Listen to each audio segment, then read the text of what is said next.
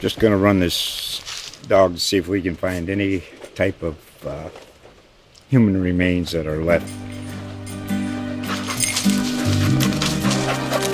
Listen to Where Secrets Go to Die, The Disappearance of Derek Hennigan. From the Detroit Free Press, a new podcast set in the woods of Michigan's Upper Peninsula. Available on Apple, Spotify, Freep.com, or wherever you get your podcasts.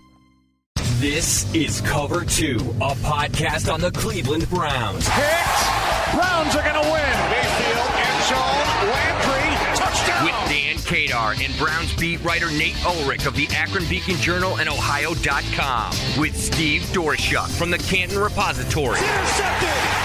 Picked off by Denzel Ward! Chubb will take this all the way! 92 yards for a Browns touchdown! It is good! And the Browns win in overtime! Get ready, Browns fans. Now, Cover Two, a podcast on the Cleveland Browns. Hey everybody, Dan here. Hey, we actually recorded our podcast at probably about 1:30 on Thursday. So it was like 2 or 3 hours before Troy Hill signed with the Browns. So instead of going into the podcast and trying to cut all that stuff out, I left it in, but I wanted to just add this little forward to the podcast for this week. So we talk a lot this week about free agency, what the Browns have done, what they can still do, what they should still do, and part of that was a big talk about slot cornerbacks. So I don't know. I think Nate and I were onto something, obviously, if we're talking about why the Browns should sign Troy Hill, but they might not be done at cornerback. So check out this week's podcast. Let us know what you think. And thanks, as always, for listening.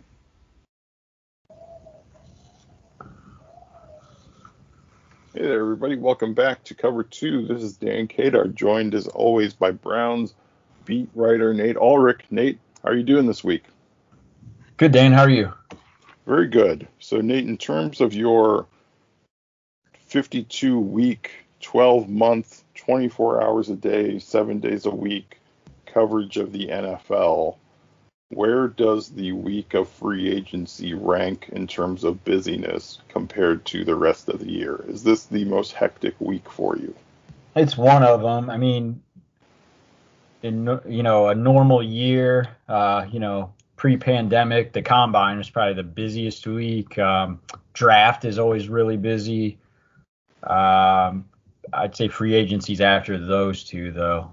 It's been busy. The Browns have been pretty active. They got 16 guys who became unrestricted free agents this week. 3 guys were eligible for restricted free agency. So, I mean, that's 19 guys right there. And then obviously they're bringing in guys from other teams. So there's been plenty to write about, and there's no rhyme or reason to when things happen. I mean, last night there was couple of moves very relevant to the Browns that were late at night. Rashard Higgins agreeing to re-sign and Larry Ogunjobi agreeing to join the Bengals. Those were both late night news items. So, yeah, it's kind of around the clock, at least for the first week of free agency.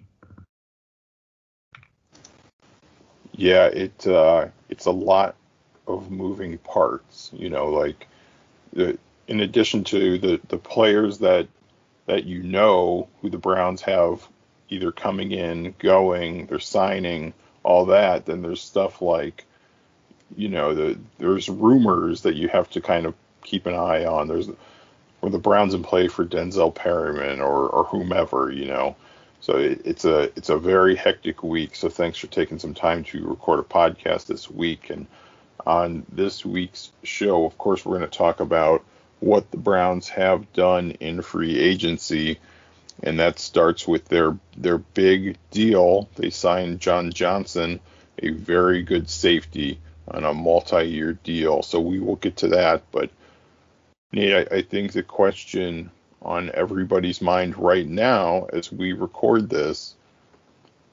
Do the Browns have another big move in them, or is John Johnson the only really big, huge deal that they're going to be doing this offseason? After last year, they did Jack Conklin at right tackle. They brought in Austin Hooper at tight end. So there were two big, huge deals last year. This year, it's just Johnson so far. Should Browns fans expect another big one, do you think? Or do you think it's going to be more of these smaller type of deals? Yeah, I think John Johnson III is going to be the biggest signing for them in this free agency. And, never rule out them making, a move that might qualify as a splash. Andrew Berry said he will be active in the trade market, just as a general philosophy. So you can't rule out him having something up his sleeve. I think that really, in terms of the free agents, you're probably not going to see somebody else getting like $11 million a year. The biggest money is probably going to be John Johnson III. But, they have plenty of holes still on defense. They need at least two cornerbacks by my math. And, mm-hmm. They continually need help at linebacker. They can't be done at defensive end, and we can get to that later. So I just think that they're still going to be signing a number of guys and, maybe you're looking at, some of these shorter term contracts. You're seeing a lot of the 1 year deals. I think with the cap being down because of the revenue shortfalls as a result of COVID, you're seeing guys throughout the league bet on themselves with these 1 year contracts and with the thought, I'm sure their agent's talking to them about it. Salary cap's going to go back up next year. TV deals and all that, it's going to go up more than it even had been. That's what's anticipated, at least. And so you can cash in next year as a player if you hit the open market again. And we know Andrew Berry from last year likes signing guys to these one-year deals. He filled the defense with them last year. Part of the reason why there's so many unrestricted free agents who belong to the Browns. I mentioned the number 16 earlier. So I think they're definitely going to keep adding to the defense, Dan. There might be some names we recognize, or kind of the average fan considers a pretty recognizable name. But yeah, I think John Johnson III is going to be the biggest splash in terms of just the investment that the Browns are making in free agency this year. I tend to agree, and. If you look at the early, return of what they still have on the salary cap, according to Over the Cap, the Browns have about $15 million left over still. So they have to allocate some of that money for their draft picks. I don't know off the top of my head how much that would be, but say it's a quarter of that even, or $4 million. You're left with roughly 11 or 10 million remaining or so. So then it just becomes a roster size thing compared to how much you can pay guys. I would love to say the Browns are going to go out there and sign cornerback Adoree Jackson, who is a very good player, obviously fits a huge need for the Browns because you're right, they do need two cornerbacks, but he's 25 years old. He's really, really good. He's not going to sign for a cheap deal, even if it's just 1 year. So I think you're right that Johnson's going to be the biggest signing they have. And I think, relatively speaking, he's going to be the only big signing they have. But we'll see. I mean, there are some interesting names out there that kind of fit the middle class area, if you will. But let me ask you this, Nate. I did want to talk more about cornerbacks, but I can't stop thinking about linebacker now. do you think the preference for the Browns is to sign a free agent linebacker instead of drafting one? Because that's kind of feeling I have based on they have Anthony Walker in the building today. And he's a B.J. Goodson kind of replacement, same mm-hmm. kind of player. There were the rumors about Perriman, who is the same kind of player in that sense too. So do you think the preference for the Browns is to bring in a veteran linebacker as opposed to using their first or second round pick on the linebacker and hoping it works out with a rookie in the middle of the defense? Yeah, I mean, I wrote this ahead of time. I've said it on this podcast, and I'll believe that they're going to spend big money on a linebacker when they do. Like, they just continue to show us that that's not what they're into. And, right.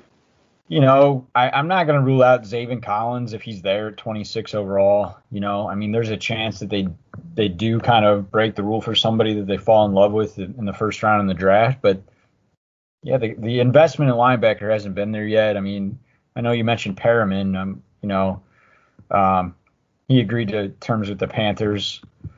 You know, they have been linked to some other guys who would have been a little more expensive. And, you know, and those guys went elsewhere. You know, Levante David stayed in Tampa. So I just think that they're all about, you know, edge rushers and cornerbacks and versatile safeties. And linebacker is last on the list along with interior defensive line.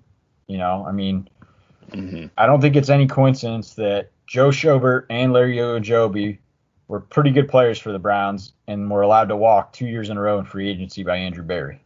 I think that just True. Is exactly, you know, the prime example of the priorities they place on these positions. So I see a guy like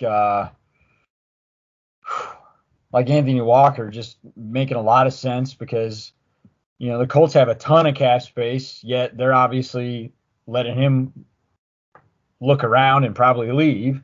The Browns are going to re-sign Malcolm Smith, the former Super Bowl MVP.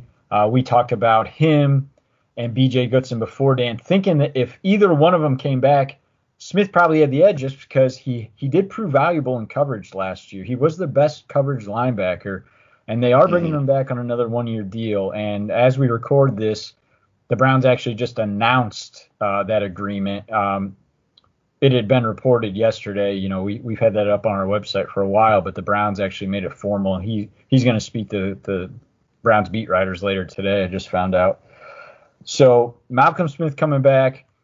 You know, B.J. Goodson still in play, but Anthony Walker coming in tells me they're probably not bringing Goodson back. And, you know, who knows if they're going to sign Walker, but he's visiting, so it's pretty serious. And, you know, he might actually end up making a deal with them here. By the time we get this podcast out, who knows?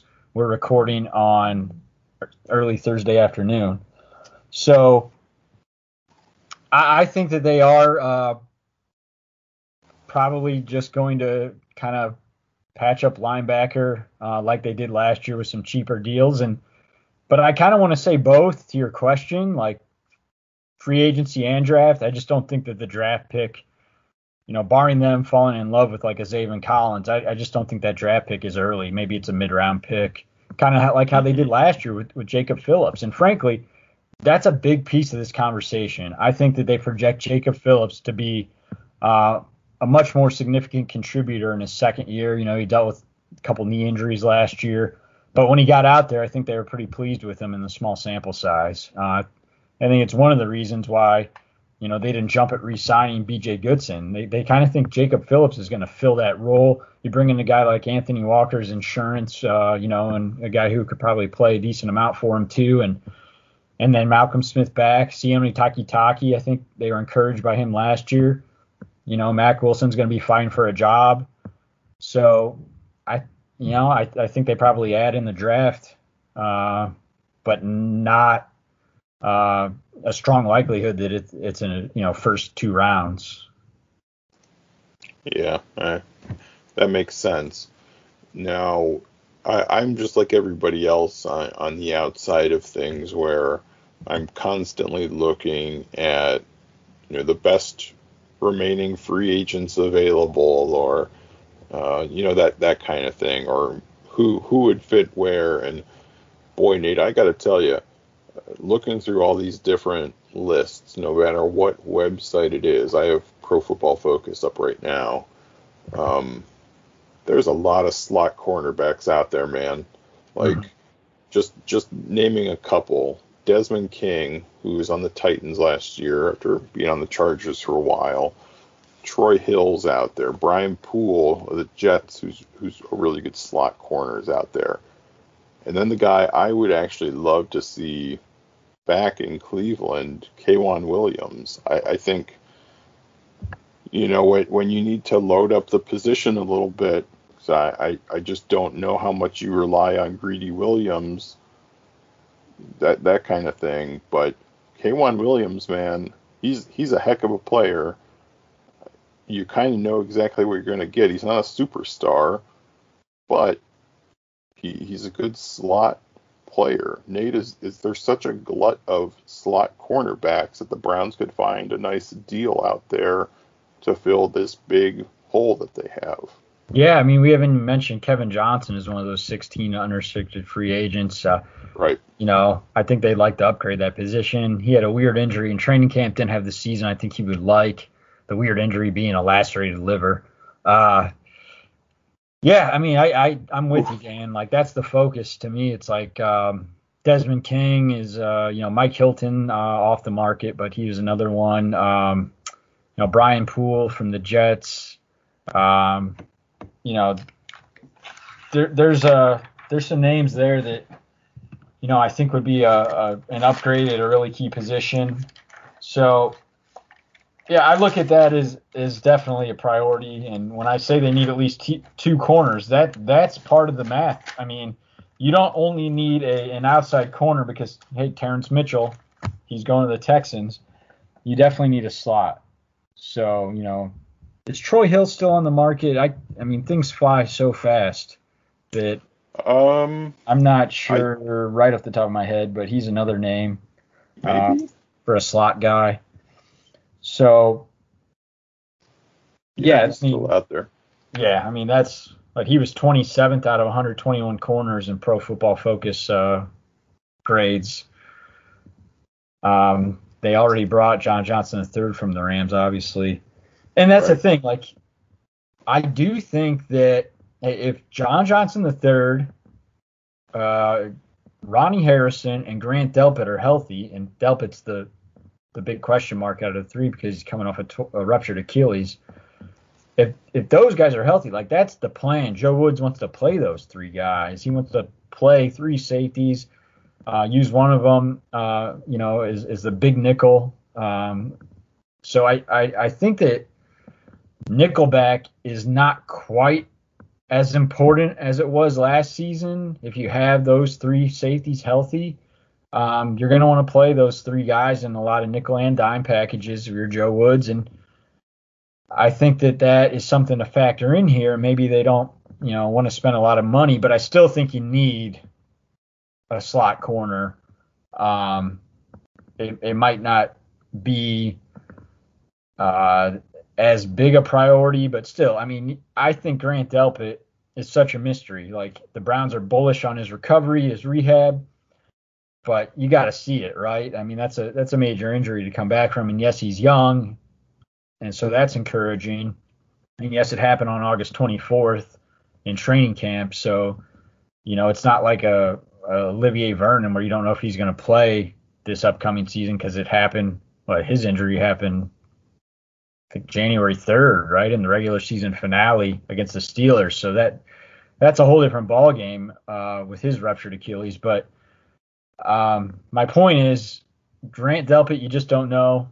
I think it's a big reason why John Johnson III is here now, and So I think that you definitely still need that guy who can cover the slot, even if you think, you know, with those three safeties, you're probably going to, you know, roll that way in a lot of your nickel and dime. So it's a big need. It's just not on paper. If those safeties are healthy like they want them to be, it's I don't think it necessarily is the gigantic need that it would be otherwise. Mm-hmm. Yeah, it's a big need. It's not a big name need. And I got to tell you, Nate, when we started this part of the conversation, the guy I wanted was K'Waun Williams, and I still do. But now I think I want Troy Hill. Hell, give me both. Troy Hill's he's from Youngstown. I like the Rams connection with Johnson, and he has a giant Scrooge McDuck tattoo on his arm. So what? I see no negatives there, quite frankly. K'Waun was really good. Sorry to interrupt. But K'Waun was really good for the Browns, but he had an ugly breakup with them. You know, that was when Sashi Brown was in charge. So I've seen him linked to the Browns. I just don't know if any of those feelings would preclude him from coming here. It was a dispute over an injury, and it got ugly. And Andrew Berry was here at the time, and I just don't know behind the scenes if K'Waun would kind of hold anything against Andrew Berry. I don't know the inner workings there. Maybe those guys have a great relationship. I just don't know. But there is history there, and it does make me wonder. That is a heck of a point, Nate, and that's why you're the beat writer, and that's why I'm the fan, because in my brain, oh man, K'Waun Williams is a plug and play. He's a good player. They know what they're going to get, and you know that's how stuff runs wild online. So I'm glad to have you pump the brakes on that one for me. But there are a lot of slot corners out there. I will be pretty disappointed if the Browns don't get one. Now, conversely, I don't know what to make of pass rusher, Nate. I don't know how much the Browns were in on some of the big name edge rushers in free agency, you know, guys like Carl Lawson, who went to the Jets, Trey Hendrickson, who went to Cincinnati. Bengals. Yeah. So Bengals are so weird. But anyway, I don't know how much the Browns were in on the big name pass rushers. I just don't know how I feel about Takk McKinley being the guy to go after. To me, Nate, he fills the Adrian Claiborne role of, yeah, he can play some, just don't expect a ton of big plays out of him. And he's a former first-round pick. He's still pretty young. Had a messy breakup with the Falcons. Hasn't produced. He's a name more than a proven commodity to me, Nate. So what is your take on the state of what the Browns are doing with a pass rush spot opposite Miles Garrett? Well, I think that's kind of the thing that the Browns fans were really looking forward to, is the Browns adding, you know, a big name edge rusher to pair with Miles Garrett, because frankly, you know, Olivier Vernon was a big name when he came in here, and injuries interfered. But ultimately, last year he produced the second half of the season the way everybody thought he would and wanted him to when John Dorsey traded for him, and ended up with 9 sacks, held a fourth down, and Miles missed a couple games with COVID. So I think Browns fans wanted to keep that going, and then they saw these big-name edge rushers fly off the free agency shelves in the first, you know, 2 days of the negotiating period, really, and the Browns didn't get any of them. So I think that was a disappointment to a lot of people, and certainly I thought that was what the Browns were going to prioritize.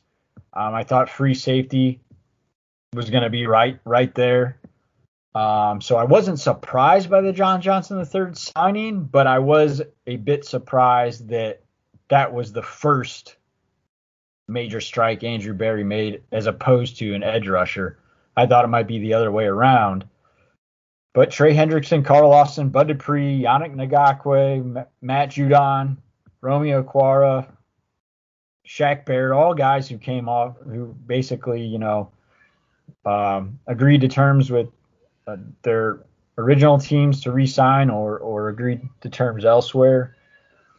And, I know Josina Anderson has listed the Browns as one of the teams in on Trey Hendrickson. And, I think for sure that they were exploring some of these guys, and including him. I don't know how, serious it got or anything, but I do think that they just had a philosophy heading in that they have $25 million a year allocated to that position right off the bat with Miles Garrett, one of the best in the league, and that they just weren't going to go to a certain point to get one of these big names. And I think it just got a little too pricey for them. And they went with a guy in Takk McKinley who, they had a lot of belief in his talent, clearly. I mean, they talked to the Falcons last year about trading for him when that was getting real sideways, his relationship with the Falcons. And then he ends up tweeting his way off the team. He fails two physicals, but he's on the waiver wire. I mean, the Browns put in three waiver claims for him last year, and they lost every time because they were behind the Bengals, the 49ers, and the Raiders on the waiver wire. He kept becoming free because he failed two physicals with the groin injury. He only played 4 games last year. So Andrew Berry He explored a trade last year and then took 3 swings on the waiver wire. So you could say he pursued him 4 times last year. So clearly this is a guy that he has on his mind, kept on his mind. And, they think that he can resurrect his career here. But I'm with you, Dan. This can't be it. I mean, it's not enough. Takk McKinley, 25 years old. But long injury histories at 3 shoulder surgeries, and then, of course, the groin that we talked about, or I just mentioned, that cost him most of last season and resulted in a couple failed physicals. So, yeah, I don't know. I think that they have to keep adding to the position. And, it might be – we'll see how it shakes out here with the free agency, because if they add a couple corners – if they had another outside corner and a slot corner and free agents, and then they're sitting there and they still really don't have that defensive end to pair with McKinley, I think there's a scenario where we go into that draft and it's just so obvious that that's what they're going to do. Just kind of like how it was last year when we knew they were taking a tackle. We didn't know exactly which one. We knew there were the 4 highly touted first round tackles. And we knew they were going to take one of them at 10th overall, and obviously it ended up being Jedrick Wills, and that ended up being a good pick. He had a pretty good rookie season. I think it could be like that, Dan. I mean, I think it's more likely that they're really kind of done at defensive end in free agency, and that they address that at 26 overall than it is they're going to go and sign – Jadeveon Clowney or, whoever else, Carlos Dunlap's out there, Alden Smith. Right. I mean, there's Melvin Ingram. Yeah. I mean, Reddick's gone now. Reddick's another guy who's no longer on the market, but there's still some guys. There's still some pretty big name guys, but some of those guys are still going to be costly. And I think it's just more likely that we're going to see them pair a first round, if not first round, then a second round pick at defensive end with McKinley and have them compete for playing time opposite Miles. And, of course, both of them would end up playing a lot because of the rotating they do on the defensive line. So I kind of think that's the way it's looking. And, I mean, can it work? Sure. I mean, it can work. I continue to say you need to pick the right defensive end. I said that, and then I kind of backed off it because I thought they were going to get this done in a bigger way in free agency, and now that they haven't, I'm back to you need to pick the right defensive end. And that is a lot tougher this year than it was taking an offensive tackle last year, just based on you're in the back of the first round. Yeah. It's a tough position to draft. It's an attractive position to draft. There are teams in front of the Browns who could be looking for a pass rusher. There aren't 4 or 5 big players at the position like there were at offensive tackle last year. I mean, Nate, if the Browns took Mekhi Becton instead of Jedrick Wills, that would have been just as well. So this could be a little tricky for the Browns, but that's the situation that they're in. I think we'll see. I mean, maybe if things really, really quiet down with pass rusher in free agency, and they could, just because there was such a flurry on the first day or two of free agency, maybe one of those guys we just mentioned, their cost comes down and you get them on a 1-year deal. But who knows? We'll see. Nate, anything else Browns free agency you want to cover before we pack it up? Well, just that, we're kind of like dancing around it, but just to say it, why didn't they go the extra mile to get one of those, 8 or big name defensive ends who went off the market or whatever before they agreed to terms with Takk McKinley? I think it just goes back to they had numbers in mind of what they want to allocate, and they have these long-term roster building, roster strategy, issues in their mind, and it comes down to I think they're going to be extending people here this offseason. I think that there's 4 guys that we need to talk about that we do, and the 2 that are going to be unrestricted free agents a year from now, unless they get extended or franchised, are Nick Chubb, the 2-time Pro Bowl running back, and, of course, right guard Wyatt Teller. And then, obviously, quarterback Baker Mayfield, cornerback Denzel Ward. Those guys, Browns have a little bit more time with technically because they're going to exercise the 5th-year options on those 2 guys because those guys are first-round picks. So that decision's due on May 3rd, and it's going to be a formality. It's going to happen. Andrew Berry will exercise the 5th-year options. So I think that's all part of it. We got to keep that in mind. I know it's something that we've talked about a million times and everybody tweets about it. We write about it. But when you think about the big picture, could they have gone out and, signed one of these defensive ends, signed John Johnson III, paid their draft picks and then still done extensions? Because you can construct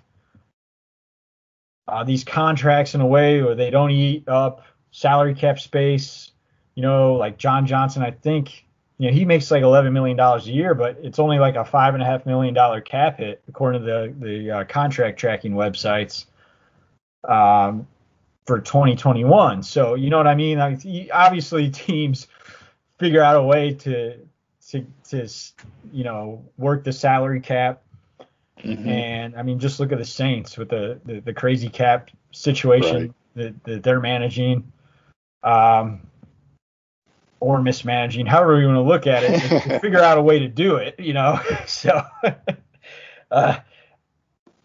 so I'm saying it's possible that they could have signed one of these big name defensive ends, but I think Andrew Berry's also trying to stick to his strategy and be disciplined. And so I think that, at least is worth keeping in mind when you're trying to figure out why they didn't make that big splash that I think we were pretty much all expecting them to do at defensive end because, they do have, this stuff in mind. I think if I had to bet, Nick Chubb is more likely to be extended this offseason than Wyatt Teller. I just don't think Wyatt Teller is going to be extended this offseason. Maybe it happens during the season. They get a little bit more to look at with him. You know, he did miss some time with injuries. He's a monster in the run game. You know, he'll be the first to admit wants to get better as a pass blocker, which is obviously a huge part of the game. And, you know, overall, I think a guy you'd want to keep. But, you know, I just think that with everything Nick Chubb means to the franchise and how proven he is, and yeah, he did get hurt, but look how he bounced back from that sprained MCL. I think that Nick Chubb is more likely those two, and I think Baker Mayfield. I still think Baker Mayfield is probably on the Miles Garrett timeline in Andrew Berry's mind, where he does the fifth-year option, and then in the summertime, you know, he tries to get that extension done. Denzel Ward, you know, maybe same thing, but I could see them staggering those two, and you know, waiting until next offseason with Denzel. I just think that of the two of them, Mayfield's more likely. So in the big picture, I think some extensions get done here. And when we're talking about the money that's dedicated to free agency, I just want to remind everybody that we got to keep some of that, you know, in the back of our minds. Yeah, and that's a good way of capping off our talk on free agency, because that's right on the money. Those four players, I don't want to say they hang over the Browns, but the issue of what to do with them does. And the timing of it, the salary cap room, you know, at some point you have to consider the cash on hand aspect of it. You know, when you guarantee part of a player's contract, you have to have that amount of money in escrow to pay a player. I know Jimmy Haslam is very rich, but it's a business. That's part of it. So we'll continue looking and see what the Browns do. Chances are they're not done in free agency.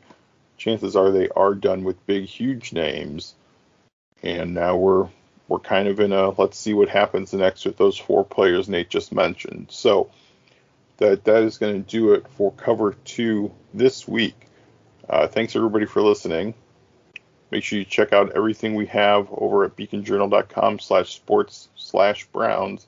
Nate has covered literally every piece of news that has happened. That includes players leaving the Browns. So you can find all that stuff over on our website. Make sure you're following Nate on Twitter. He's @NateUlrich. That's going to do it for our podcast this week. Thanks for listening, and we will talk to you next time.